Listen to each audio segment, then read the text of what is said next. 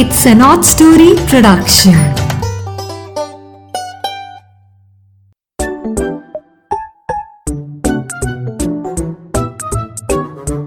आओ बच्चों, स्वागत है आपका मीरा की नैया में। आज आपसे एक बात भी शेयर करनी है।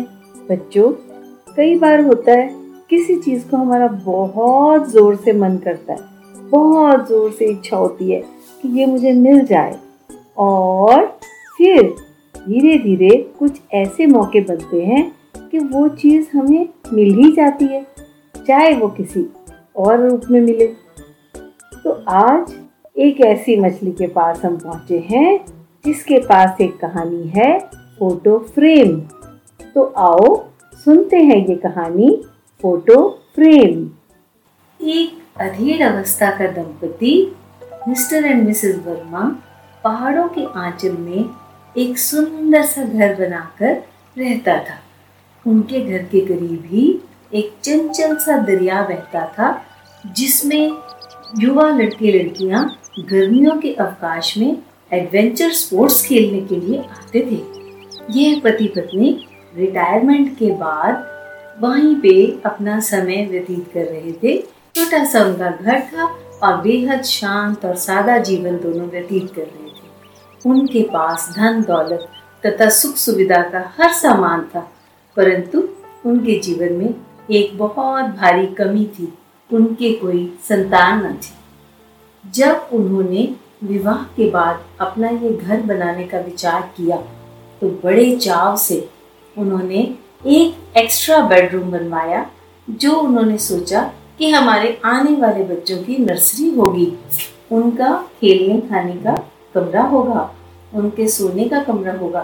उस कमरे में मिसेस वर्मा ने बड़े चाव से खूबसूरत पर्दे लगवाए, वहाँ पर बहुत सुंदर नरम गद्दों वाला बेड बिछाया, सुंदर कालीन उस कमरे में बिछाए चारों तरफ कि बच्चे को चोट ना लगे।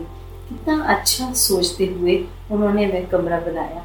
उस कमरे का खिड़की से अद्भुत नज़ारा दिखता था। मिसेज और मिस्टर वर्मा इंतज़ार ही करते रह गए, लेकिन उन्हें कोई संतान का सुख प्राप्त नहीं हुआ। उनकी दिली ख्वाहिश थी कि प्रभु उन्हें एक पुत्र या पुत्री दे दे जो उनके जीवन में प्यार के रंग भर दे, उनके बुढ़ापे का सहारा बने और उनकी संपत्ति का वारिस बने। पर यह सब एक सपना ही रह गया था। अब वह दोनों जिंदगी की शाम एक दूसरे के सहारे काट रहे थे, पर हर हाल में वे खुश रहते और ईश्वर का शुक्र करते रहते कि जो कुछ दिया है वो भी पर्याप्त है। एक शाम वर्मा दंपति दरिया के किनारे टहल रहा था। ठंडी ठंडी नमी से भरी हवा चल रही थी। अचानक उस शांति को चीरती हुई एक बच्चे के रोने की आवाज आने लगी। उन्होंने जल्दी से मुड़कर इधर उधर देखा। दरिया के किनारे कुछ झाड़ियाँ थी, उन झाड़ियों के पीछे से ही ये रोने की आवाज़ आ रही थी। दोनों जल्दी जल्दी पहाड़ की ढलान से उतरकर उस आवाज़ की दिशा में चलने लगे। जैसे जैसे वे झाड़ियों के झुरमुट की ओर बढ़ रहे थे, बच्चे के रोने की आवाज़ कुछ थमती जा रही थी। वह सिसकियाँ लेना प्रतीत हो रहा था। भागकर उन्होंने झाड़ियों के आसपास देखा। ये क्या, यहाँ तो कोई भी नहीं था। रोने की या सिसकियों की आवाज़ भी बंद हो चुकी थी। तभी मिसेस वर्मा की नज़र एक उल्टे गिरे हुए फोटो फ्रेम पर पड़ी। वर्मा जी को आवाज़ देते हुए उन्होंने फोटो उठा ली। उठाकर उसे सीधा करते हुए वे बोली, ये फोटो कौन फेंक गया होगा यहाँ। दोनों मंत्रमुग्ध होकर एक नन्हे मुन्ने बच्चे का खिलखिलाता हुआ दंतहीन चेहरा देख रहे थे। दोनों ही रोने की आवाज़ का रहस्य भूल चुके थे। वह उस प्यारे से बच्चे का चित्र उठाकर अपने घर ले आए, उसे अपने बच्चों के कमरे में टेबल पर सजा दिया।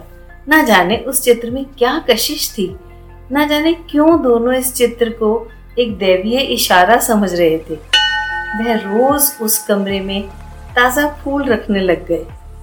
वर्माज ने इसे ईश्वर की तरफ से भेजा एक वरदान समझा और उसे अपना पुत्र मान लिया। वह इस चित्र को हर शाम को एक तीसरी कुर्सी पर रखकर उसके साथ बैठकर चाय पीते, नाश्ता करते और उन्हें ऐसा आभास होता जैसे कि वह बच्चा उनकी बातें सुन रहा है और प्रसन्न हो रहा है। उसके चेहरे की मुस्कान बहुत ही खूबसूरत और आकर्षक थी। एक रात बहुत जोर से तूफान आया तो बेबी के रूम से खिड़कियां जोर जोर से खुलने बंद होने की आवाजें आने लगी। मिसेस वर्मा दौड़कर उस कमरे में गईं और खिड़कियां बंद करने लगी। तभी उनकी नजर बच्चे के चित्र वाली टेबल पर पड़ी। वो हैरान रह गई, चित्र तो टेबल पर था ही नहीं और इधर उधर देखा तो वह चित्र बिस्तर के लिहाफ पर पड़ा था।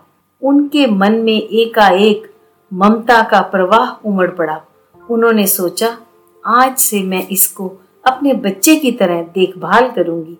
रात को उसे बेड पर कंबल देकर सुलाने लगी और गुड नाइट भी बोलने लगी। गुड नाइट वर्मा साहब एक स्नेह भरी नजर से ये सब देखते रहते। वह अपनी पत्नी की मनोस्थिति को पहचानते थे। वह एक बालक के लिए बहुत तरसीम थी। उन्हें इसमें कुछ गलत नहीं लगा, बस वो ऐसा ही समझते थे जैसे लड़कियां बचपन में गुड़िया गुड़िया खेलती हैं। बस कुछ ऐसे ही मिसेस वर्मा भी इस चित्र से खेल रही हैं और इसे अपना बेटा समझ रही हैं।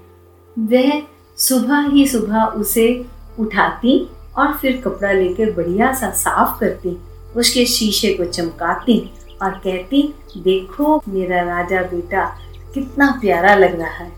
उन्होंने तो प्यार ही प्यार में उसका नाम भी रख दिया और नाम रखा उमंग। दिन बीतते गए, मौसम बदलते गए, धीरे धीरे साल बीतते गए। वर्मा दंपत्ति की जिंदगी धीमी चाल से चलती जा रही थी, पर यह जरूर मानना पड़ेगा कि दोनों अब खूब खुश लगते थे। उमंग के लिए घर को सजाते संवारते अपनी प्रॉब्लम्स को भूल ही चुके थे। उमंग के कमरे में ये लगाना है, उमंग के लिए ये लाना है, उस कमरे में ये सजाना है, वगैरह वगैरह। और हर साल उसकी फोटो का फ्रेम भी बदलाते थे। दोनों पति पत्नी इस बात से बिल्कुल अनजान थे कि एक अजीब सी बात हो रही थी और वह थी कि फोटो में बच्चे का चेहरा धीरे धीरे बड़ा दिखने लग रहा था, लेकिन पति पत्नी ने इस तरफ बिल्कुल ध्यान नहीं दिया। उन्हें तो बिल्कुल जैसे अपना बच्चा घर का दिखता है वैसे वो दिखता था। एक दिन मिसेस वर्मा की एक पड़ोसन उनसे मिलने आई। उन्होंने उसके लिए चाय की प्याली तैयार की और ट्रे पर रखकर जैसे ही उसके पास पहुंची, टेबल का पाँव एकदम उनके पैर को लगा और चाय उनके हाथ से उनकी सहेली के कपड़ों पर गिर गई। मिसेस वर्मा ने बेहद शर्मिंदा होते हुए कहा, सरोज जी आप मेरी ड्रेस पहनकर पाँच मिनट इंतज़ार करो, मैं अभी आपकी ड्रेस को धोकर लाती हूँ। जब तक मिसेस वर्मा बिजी थी, सरोज जी ने घर में इधर उधर चहलकदमी करते हुए दीवारों पर टंगी तस्वीरें देखना शुरू कर दिया। कभी वो मेंटल पीस पर रखे शो पीसेस को सराहती। एक कमरे के दरवाजे से उमंग की फोटो देखकर वह पूछ बैठी, ओ कितना हैंडसम लड़का है, कौन है ये शहजादा? मिसेस वर्मा मुस्कुराते हुए बोली, ये हमारे बेटे उमंग की तस्वीर है। उन्होंने फोटो फ्रेम को हाथों से जरा सीधा किया कि उस पर बाहर की रोशनी सीधी पड़े। यह सचमुच एक खूबसूरत नौजवान की फोटो थी जो इक्कीस बाईस वर्ष का लग रहा था। उसकी मनमोहक मुस्कान जो भी देखता उसके मन को जीत लेती थी। यह बात वर्मा दंपति की इतनी सीक्रेट थी कि वे फोटो हर साल धीरे धीरे बड़ी हो रही थी। इस राज को इन दोनों के सिवाय कोई नहीं जानता और उन्होंने इस रहस्य को एक्सेप्ट कर लिया, ईश्वर की महिमा समझकर। मिस्टर वर्मा को स्टेट लाइब्रेरी जाने का बहुत शौक था। एक बार वह पुरानी अखबारों वाले सेक्शन में बैठे पुरानी खबरें पढ़ रहे थे जो उनके इलाके से संबंधित थी। उनकी नज़र अचानक बीस साल पहले की एक खबर पर पड़ी। लिखा था, एक वृद्ध महिला को दरिया में डूबने से बचाते हुए नौजवान की मृत्यु। वर्मा जी को एक अजीब सी झंझनाहट महसूस हुई अपने कानों में। उनके रोंगटे खड़े हो रहे थे। तस्वीर वाला नौजवान जो बीस वर्ष पहले मर चुका था हूबहू उमंग जैसा दिखता था। वह जल्दी जल्दी घर पहुंचे। यह खबर मिसेस वर्मा से शेयर करने, मिसेस वर्मा की रसोई घर से किसी के साथ खुशी खुशी बातें करने की आवाजें आ रही थी। ओह, जैसे ही वर्मा जी रसोई घर में घुसे तो वहां हैरान रह गए। सामने किचन टेबल पर चाय की प्याली हाथ में थामे वही अखबार वाला नौजवान उन्हीं कपड़ों में खूबसूरत मुस्कान लिए बैठा था। मिसेस वर्मा की आंखों से खुशी की चमक मिस्टर वर्मा तक पहुंची और वह खुश हो गए। उन्हें बहुत अच्छा लगा। हैरान भी थे लेकिन मिसेस वर्मा के लिए खुश भी थे। वह बहुत अपनेपन से वर्मा जी से हाथ मिलाने आगे बढ़ा और बोला, क्या मैं आपके घर पेइंग गेस्ट बनकर रह सकता हूँ? इस जगह से हमारे परिवार का पुराना नाता है। मेरे पुरखे इसी जमीन पर बड़े हुए और यहीं रहते थे। मिसेस वर्मा ने बहुत प्यार से उसके सिर पर हाथ फेरते हुए कहा, आज तुमने दरिया के किनारे मेरी डूबने से जान बचाई तो इससे बड़ी और क्या बात है। तुमसे तो मेरी मुलाकात ही ना होती अगर तुम मेरी जान ना बचाते। तुम मुझे अपने बेटे जैसे लगते हो। तुमने मेरी जान बचाकर आज मुझे जीत लिया है। और एक बात बताऊं, अंदर मेरे बेटे की तस्वीर रखी है, आओ मैं तुम्हें उसकी तस्वीर दिखाऊं। वह तेज कदमों से आगे बढ़ी। उनके पीछे नौजवान और वर्मा जी की आंखें चार हुई। वो दोनों समझ चुके थे कि मिसेस वर्मा की खुशी बनी रहे। उमंग ने वर्मा जी को एक छोटी सी शरारती आंख मारी और दोनों मुस्कुराते हुए मिसेस वर्मा के पीछे चल पड़े। आज वर्मा दंपति भगवान का लाख लाख शुक्र करता है कि जाने कहां से एक पुत्र उनकी झोली में आ गिरा। इस राज को कोई समझ नहीं पाया लेकिन वर्मा परिवार खुश है तो हम सब भी खुश हैं। तो दोस्तों, ये थी आज की हमारी कहानी। आशा करती हूँ आपको पसंद आई होगी। इस कहानी के बारे में आपकी क्या राय है, मेरे ईमेल पर ज़रूर लिखें। आप हमें फॉलो कर सकते हैं स्पॉटिफाई पर, एप्पल पॉडकास्ट पर, जियो सावन पर और जहाँ जहाँ भी आप अपने पॉडकास्ट सुनते हैं वहीं पर। आप अपने बच्चों के साथ मिलकर इन कहानियों को ज़रूर एंजॉय कीजिए। चलिए फिर मिलते हैं अगले हफ्ते एक नई जल यात्रा पर नई मछलियाँ पकड़ने के लिए।